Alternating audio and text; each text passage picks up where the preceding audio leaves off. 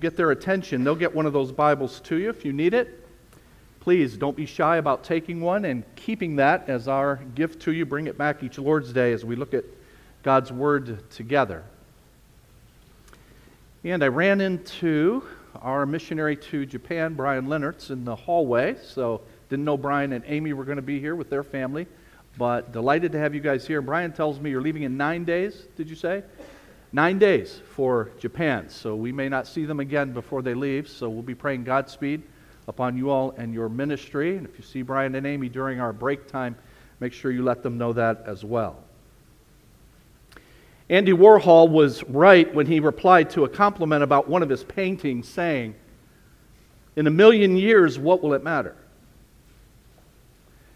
In a thousand years, what will it matter? In a hundred? In fifty? One of the great tragedies that I've observed in ministry is that many professing Christians just muddle through life. That's why over the years I've talked about how many of us are just living as if we're biding our time. We've come to Christ, and so we're saved, and we believe that the Bible teaches that we will be received into heaven if we're born again now. That's all true. And so we're just playing out the string until our time is up and we're in heaven. Since we see life now as just the gap between having been saved in the past to in the future enjoying eternity with God, it raises the question why doesn't God just go ahead and take me? Just beam me up, Jesus. In that mindset, life on earth for a Christian is one big Bill Knapp's. Some of you remember Bill Knapp's. It was known for its appeal to older people, even though we went there often when our girls were little. But because there were so many seniors who frequented Bill Knapp's, it was nicknamed God's Waiting Room. Now, of course, there's nothing wrong with looking forward to heaven and being with the Lord. In fact, the Apostle Paul himself looked forward to heaven as well. When he was under house arrest for preaching the gospel and he was awaiting a verdict regarding his fate, it was not clear whether or not he was going to be executed. And during that wait, he wrote this in Philippians chapter 1 If I am to go on living in the body, this will mean fruitful labor for me. Yet what shall I choose? I do not know. I'm torn between the two. I desire to depart and be with Christ, which is better by far. Now, notice what he says I desire to go to heaven, and that would be better for me personally. But then he says, I desire to depart, depart and be with Christ, which is better by far, but it's more necessary for you that I remain in the body. That is, Paul says, I know I have ministry to perform that will be of help to others that will produce what he called fruitful labor. And so it's, as he says, more necessary that I remain on earth. When I was a kid, there was a beer commercial that said, You only go around once, so go for the gusto. But a biblical worldview says, You only go around once, so make it count for eternity. You see, friends, we're not merely filling time in the gap between now and eternity. We are part of God's church that He has instituted to carry out His mission on earth. And one author has summarized that mission very carefully, saying this The primary mission of the church, and therefore of the churches, now notice, church is capitalized, of the church, the body of Christ worldwide, and therefore of the churches, the local bodies then that comprise it is to proclaim the gospel of Christ, gather believers into these local visible churches where they can be built up in the faith and made effective in service, thereby planting new congregations throughout the world. And we are each part of that mission so that we're each to play a vital role in its fulfillment and we're to order our lives around it. This message is about the second of those things, ordering our lives around the mission that God has given us. Psalm 90 provides wisdom for living lives of meaning and purpose. It's a prayer, the purpose of which is expressed in the very last verse of Psalm 90, verse 17. It says, May the favor of the Lord our God rest on us. Establish the work of our hands for us. Yes, establish the work of our hands. Establish. Cause it to stand. Make it firm. Make it last. Make it count. Lord, that's what I ask you to do then in this prayer. But how does that become a reality? Psalm number 90 has a kind of reverse cause and effect logic. If we want the last verse to be achieved, that our work on earth be established, that it lasts, that it's, that it's firm, then we must heed the words of the key verse in the middle of the psalm, verse 12. Teach us to number our days, that we may gain a heart of wisdom. But if we're going to number our days and thereby have a heart of wisdom, we're going to need to do what the preceding verses say. In fact, in Hebrew, in which this was originally written, the word so is at the beginning of verse 12. So, teach us to number our days. That is based on what was said in the previous verses. This is what we need to do number our days. Today, from Psalm number 90, we're going to see what God tells us to do in order for our lives to matter for eternity. Let's bow and ask God to help us then. Father, thank you for the great privilege of being yours, being among your people, being gathered in your presence in this sacred hour with your congregation, the congregation of the saints, brothers and sisters in your family, God's household. Lord, it's a privilege I do not deserve. We do not deserve. Thank you for it. Thank you for implanting in us then a desire to be a part of it, to be among your people in your presence, to sing praise to you, to give back to you, to read your word, but then to consider what your word says for our lives in this coming week and months and years. Help us to do that so that we can better glorify you in the days ahead. We pray in Jesus' name. Amen. Now, Psalm number 90 is unique for at least two reasons. One is it begins the fourth of five books that comprise the overall book of Psalms. Throughout this series on the book of Psalms, I've shown you this slide, and we are now in the highlight should be on book four. I thought I had highlighted book four, but that should be in both. And so, Psalm 90, we are starting book four. So, Psalm 90 is unique for that reason. It's starting this new book. These individual books that were brought together into one book are, as I've told you in the previous weeks, they're like movements in a musical cantata, with each having a theme that contributes to the overall piece, bringing it to a culmination at the end, in the case of Psalms, culminating in praise to God in that fifth and final movement. So, Psalm 90 is unique because it begins a new book, a new movement in the overall story. But please note, just before verse 1 in your Bible, the superscription. It says, it's a prayer of Moses, the man of God. So this psalm is unique also because although there are 150 psalms, exactly one was written by Moses, and this is it.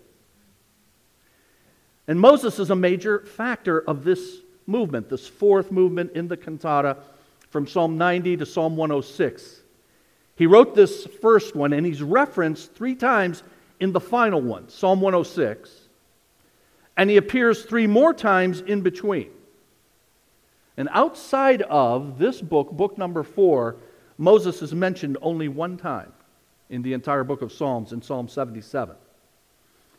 Now, most of us remember Moses, the man that God used to tell Pharaoh, the ruler of Egypt, to release God's people from slavery after 400 years of bondage. Here in Psalm 90, Moses is at the end of his life, having led his people out of Egypt. Having wandered in the desert for 40 years, he's now come to the banks of the promised land. And so this aged saint reflects and prays, not for himself, but for the next generation. Now, each week we have an outline for you that you receive on the way in. If you don't have that out as yet, I encourage you to take a look at it, where I say, first of all, God puts us in our place. Verse 1 Lord, you have been our dwelling place throughout all generations. Before the mountains were born, or you brought forth the whole world from everlasting to everlasting, you are God. Now I say God puts us in our place. Because although this prayer is about how we live our lives and number our days, it starts, as it must, with God. And that's because God sets the context for all aspects of our lives. If we're going to live lives that count, then we have to see our lives in their relation to God. Thinking about God sets the context for thinking properly about our own lives. So the prayer begins with God. And it's a reminder that our prayers should begin with God and our thoughts should regularly be centered on God. The Bible itself begins with God. In the beginning, God created. And as I reminded you in last week's message, this should be the regular habit of our prayers to acknowledge Him as the one who is priority, as was outlined in Jesus' model prayer for his followers. We speak first to God about him, about your name, about your kingdom, about your will. So Moses says in verse 1 Lord, you have been our dwelling place throughout all generations. The Israelites were certainly dependent on God for their dwelling place when they wandered in that desert for, for 40 years. But Moses says that's not only true during those two generations, but at all times. And this is why the Bible says the fear of the Lord is the beginning of wisdom. Because fearing the Lord, that is, being in awe of Him and demonstrating reverence toward God, reminds us of what theologians call the creator creature distinction. He's the maker. We are the ones who were made, and we're dependent upon Him. And that's why Moses references creation in verse 2. Before the mountains were born, or you brought forth the whole world from everlasting to everlasting, you are God. When they sojourned in the wilderness, they passed many mountains, and they were no doubt in awe of their grandeur. But they needed to be reminded of someone more majestic than the mountains, namely the one who actually made those mountains. Remember that God had met with Moses on a mountain, and there was thundering and there was lightning, and the people were in awe, not of the mountain, but of the presence of the God who made it and who made them. When we look at God's creation, it should not be that we look at it just for what the particular object is, but rather the one who is behind it. As we look at the creation, we should be reminded of the Creator. I remember one of the most profound spiritual experiences of my life was when I was 18 and on my class trip for my Christian high school, we went to Florida and I had never been to the ocean. And I remember standing on the beach and looking at the ocean and the power of the ocean and thinking about the God who made it. God used that. God used some discussions, spiritual discussions, believe it or not, on our class trip that we had at that time to a few months later bring me to salvation.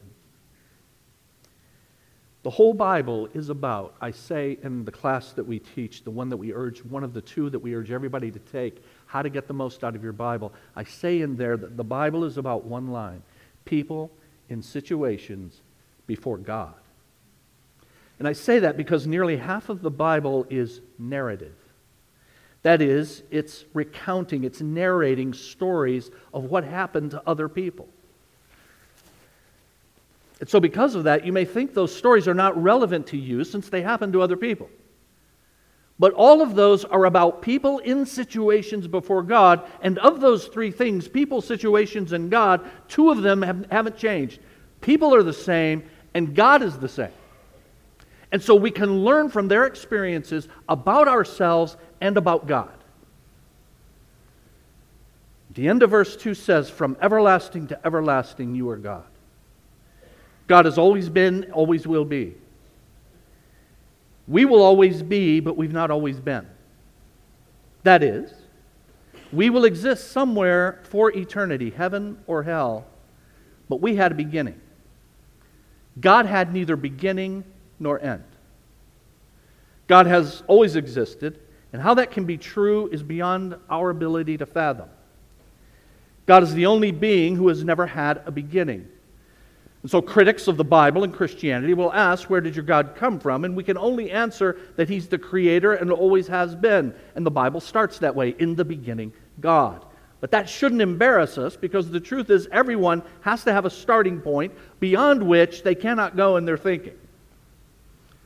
And so, where did you come from? From my parents. Where did they come from? Their parents. You go back far enough, you've got some original parents, and you're going to have to say, Where did they come from? And you're finally going to hit up against something that you simply cannot explain. When I was in college, the University of Michigan in this case, and in a biology class, my biology textbook, which I've kept just to prove to any of you who think this is not actually in there, I still have it. And in the opening pages of my biology textbook, it talked about uh, a primordial, what it called a primordial soup of gases that existed eventually compressed and exploded, and eventually became what you see. And I remember reading that in class, having to regurgitate it back on tests to get my grade, but thinking all the while this could have started once upon a time there were gases. I mean, it's that much of a fairy tale because everyone must start somewhere. Contrary to Carl Sagan, who said for years on the public airwaves, supported in part by taxpayer dollars, dollars, quote, the universe is all that is, ever was, or ever will be. Friends, God is the only one who always has been and ever will be. So all of life is to be referenced in terms of God. All of our relationships are to be referenced in terms of God. In every relationship, every relationship, there are at least three persons, three, and God is always the most important. We often forget that, don't we? So we're in conflict, and we only think of that person with whom I'm in conflict, and we forget that God is in this relationship, and He's the most important. God is at the center of our trials, the Bible teaches, the difficulties, adverse circumstances we go through life. And that's why the Apostle Paul could say, in light of that, in light of God, in light of eternity, our trials are light and momentary if you view it that way. When we're in the midst of going through life, we and see it with God at the center, we understand that God is the power, the strength through which we forge ahead, the one apart from whom we can do nothing. When God is the center of our lives and in all aspects of our lives, we recognize that it's about His glory and not about us. So, referencing God puts us in our place. But this God, I say in the outline, He assigns our penalty. If we're going to use our days in a way to make them count, then we need to recognize that we don't have many of those days. And the reason we don't have many, the Bible says, is because of sin. Remember, death happens because we're sinners. Decay, which is the process of death, happens because we live in a sin cursed world. It was God who assigned that penalty for sin, saying to our first parents, Adam and Eve, You will certainly die if you disobey what I have given you. And then later the Bible says, The wages of sin is death. And so, because of that, our lives will end in death, I say in your outline. Verse 3 You turn people back to dust, saying, Return to dust, you mortals. Moses had become somewhat of an expert on death during that 40 years in the wilderness because he saw so many people die.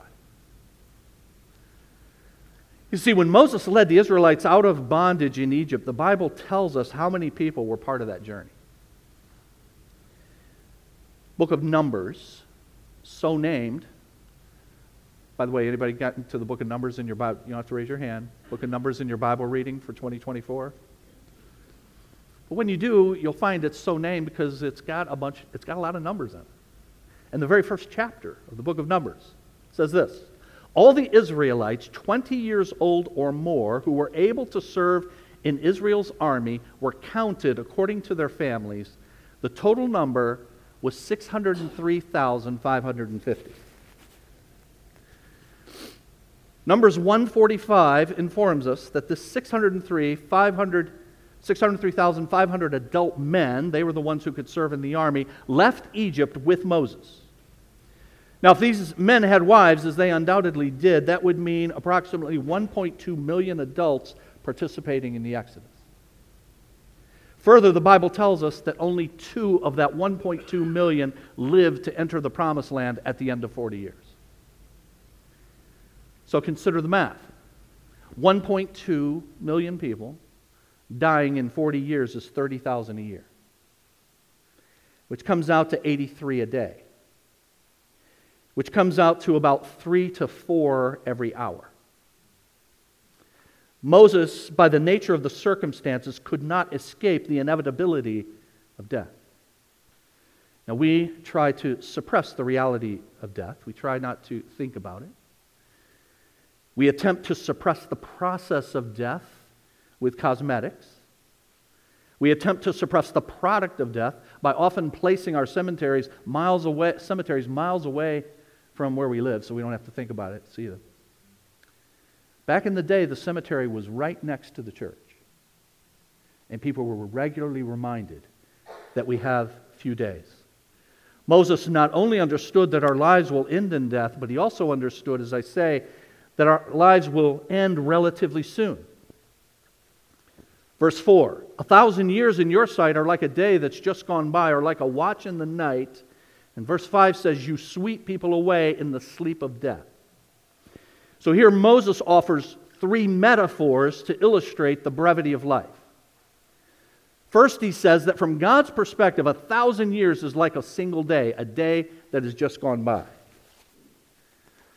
Now, when we consider the length of our lives in the light of that truth, it shows how extremely brief is our time on earth. Consider that if one lives an extraordinarily long life, he might reach 100 years or one tenth of a thousand. One tenth of one day is two and a half hours. Moses is saying that from God's perspective, our lives are like two and a half hours. That's kind of sobering.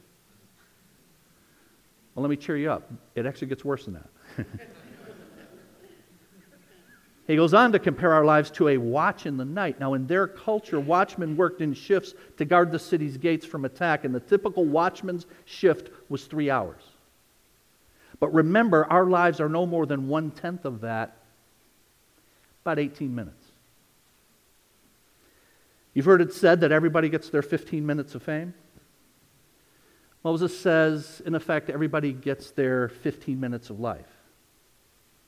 Verse 10 says, our days may come to 70 years or 80 if our strength endures. So a 70 year life is like 15 minutes. So every minute is like four and a half years. So if you're 25, you've used about five minutes, you've got about 10 to go. If you're 35, you've used seven and a half, you've got seven and a half to go, you're halfway there. 45, you've used almost 10 of your 15 minutes. So we need to ask, what am I going to do with the last five? If you're 55, you've used 12. 65, you're under the two minute warning. and at past 70, you're in overtime. so at almost 62, I've probably lived well over two thirds of my life already, less than one third left. but it's still worse.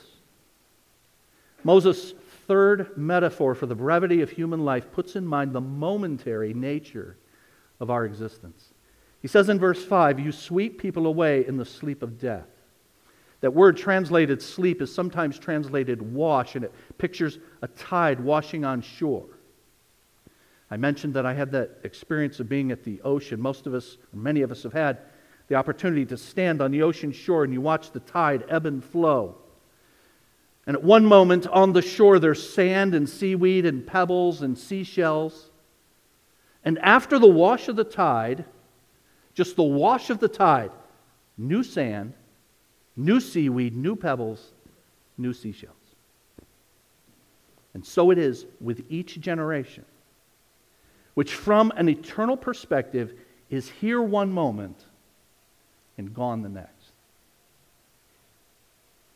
Our lives are going to end in death, and relatively soon, friends. We, we say things like, I've worked my entire life, my whole life. Or things like, I've never won anything in my whole life, as if your entire life and your whole life is this really long period of time.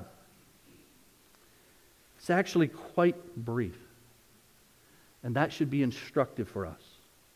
Our lives will end in death relatively soon, and they will end because of sin. Verse 7.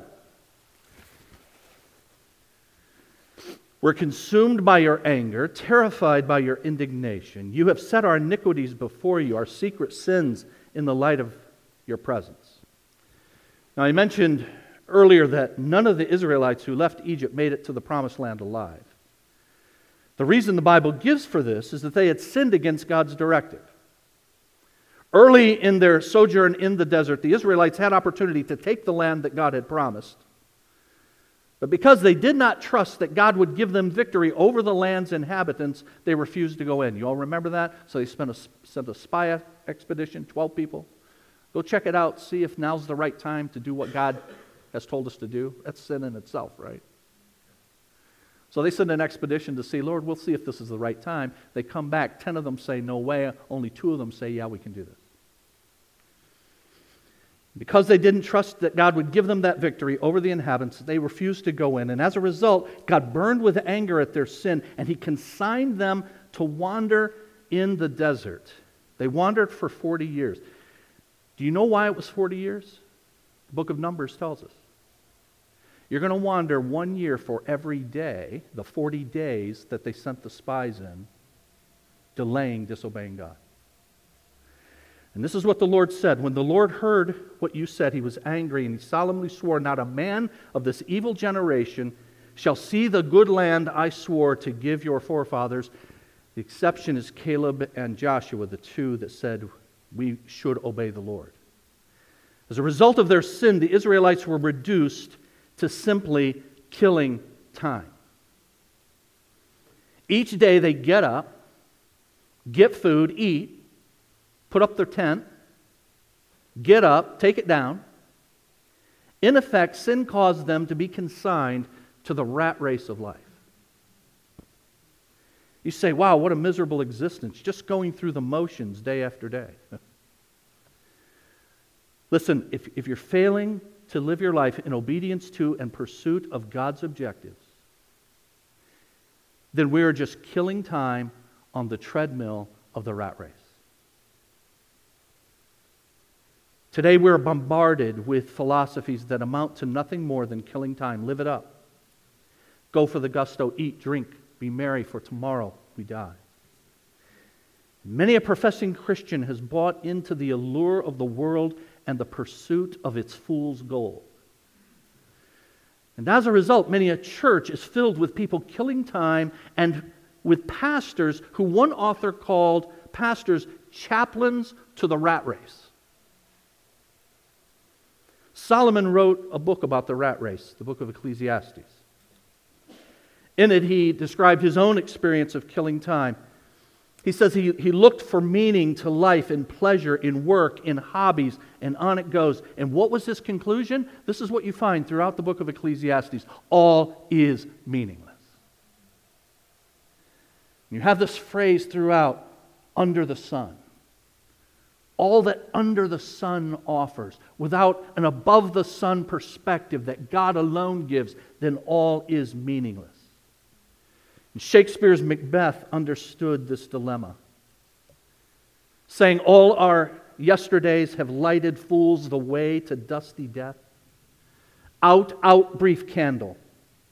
Life's but a walking shadow, a poor player that struts and frets his hour upon the stage and then is heard no more.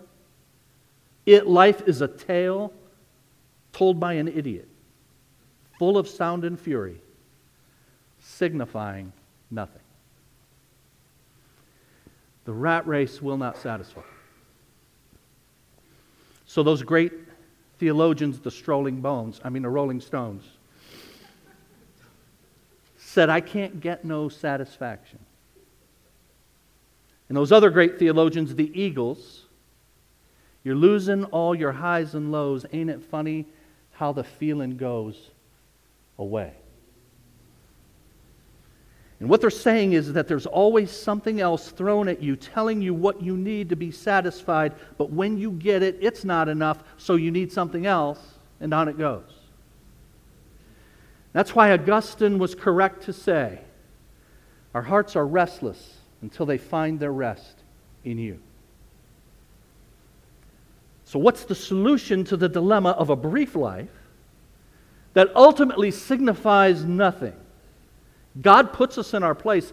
He assigns the penalty. We live in the fallen world that is that penalty. But God also blesses our lives. Having considered our lives in the context of God and seeing how sin causes us to live what's, for what's fleeting and unsatisfying,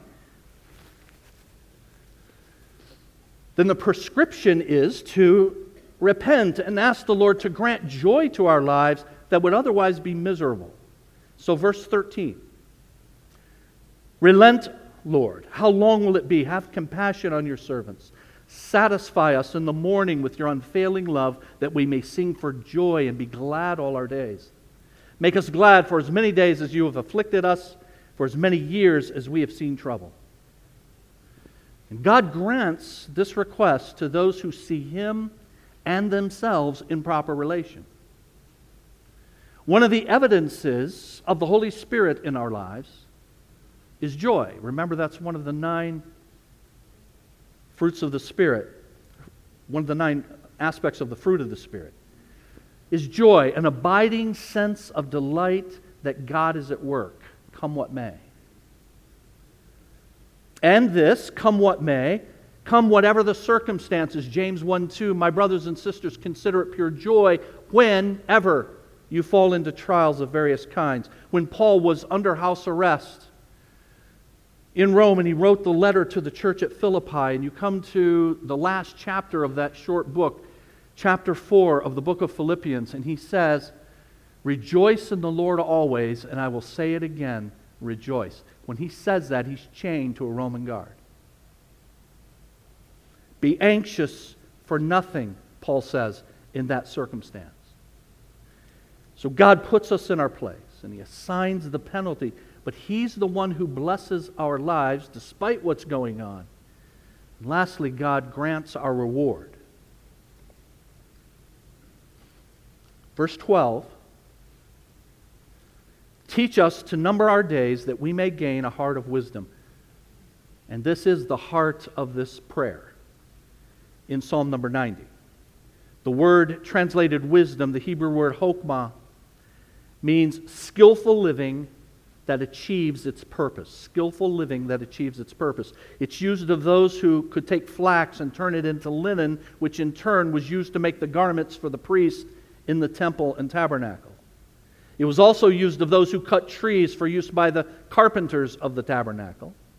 And so, one displaying wisdom is one who uses his skill to achieve the purpose for which it was given. You've been given skill. You've been given gifts. You've been given abilities. The question is, for what do we use them? So, what is our purpose? The Bible famously says, whether you eat, drink, whatever you do, do it all to the glory of God. And although that is true, that God's purpose in all places and all times is that He receive glory, we have to ask precisely how does He receive glory in our day? What has God told us that we're to be about in order for Him to receive maximum glory? Well, we call this the Great Commission, the last words that Jesus gave before He ascended back to the Father familiar to most of you, go and make disciples of all nations, baptizing them in the name of the Father, Son, and Holy Spirit, teaching them to observe all that I commanded you. And lo, I am with you always, even to the end of the age. We call that the Great Commission because it's great in its scope and in its promises, but it is great in that it constitutes the marching orders for believers. We are to be about the business of introducing folks to Christ, initiating them into the church, teaching them, partnering together in that church to teach them to grow in grace so that they can give themselves to that same great cause. So, if we are to live wisely, use our few days for the purpose given, it means, friends, we align our priorities in the use of our time, talent, and treasure to maximize their utility in God's work. We gain a heart of wisdom when we number our days. That is, we recognize that in light of life's, uh, in, in the light of death's certainty and life's brevity, we don't have time to kill. Rather, we use the abilities and gifts that God has given to accomplish His purpose, His own glory, through building His church. And if you spend your days living for God's objectives, you can then identify with the words, the famous words of the Apostle Paul. In the last chapter of the last letter that the Apostle penned before he was executed for preaching the gospel of Christ, I have fought the fight, and I have finished the race, and I have kept the faith. Now there is in store for me the crown of righteousness, which the Lord, the righteous judge, will award to me on that day, and not only to me, but also to all who have longed for his appearing. You will hear the words of the Lord Jesus Well done, good and faithful servant. You have been faithful with a few things. I will put you in charge of many things. Come and share your master's happiness. This prayer ends as we began, verse 17. May the favor of the Lord our God rest upon us. Establish the work of our hands for us. Yes, establish the work of our hands. Friends, one of the grand benefits of being a servant of the Lord Jesus Christ is that what I do today has value for eternity. And I went through that litany of, you know, if you're if you're 70, you know, if you're past 70, you're in overtime and all that. It's not how you start, it's how you finish. Each of us needs to ask ourselves, what am I going to do with the remaining time that God has given me? In 1904, William Borden, who was heir to the Borden dairy estate, graduated from a Chicago high school as a millionaire. His parents gave him a trip around the world. Traveling through Asia, the Middle East, and Europe gave Borden a burden for the Lord's hurting people. Writing home, he said, I'm going to give my life to prepare for the mission field. When he made this decision, he wrote in the back of his Bible two words no reserves. Turning down high paying job, high paying job offers after he graduated from Yale University, he entered two more words in his Bible no retreats. Completing studies at Princeton Seminary, he sailed for China to work with Muslims, stopping first at Egypt for some preparation. While there, he was stricken with cerebral meningitis and he died within a month. A waste, you might say. Not in God's plan. In his Bible, underneath no reserves and no retreats, he had written the words, no regrets. When you serve the Lord Jesus Christ, the beauty is you have no regrets, no matter what happens. You don't guarantee how it comes out in your life. I can't guarantee that in my life. Here's what I can guarantee for you, friends faithfulness is success. When you're faithful, you're successful. God calls us to faithfulness in the few years that He gives to us in return for what the Lord Jesus Christ has done for us. We can never repay. But in light of what he has done for us, we give our lives as living sacrifices to him. Your take home truth is right now counts forever. Let's bow together.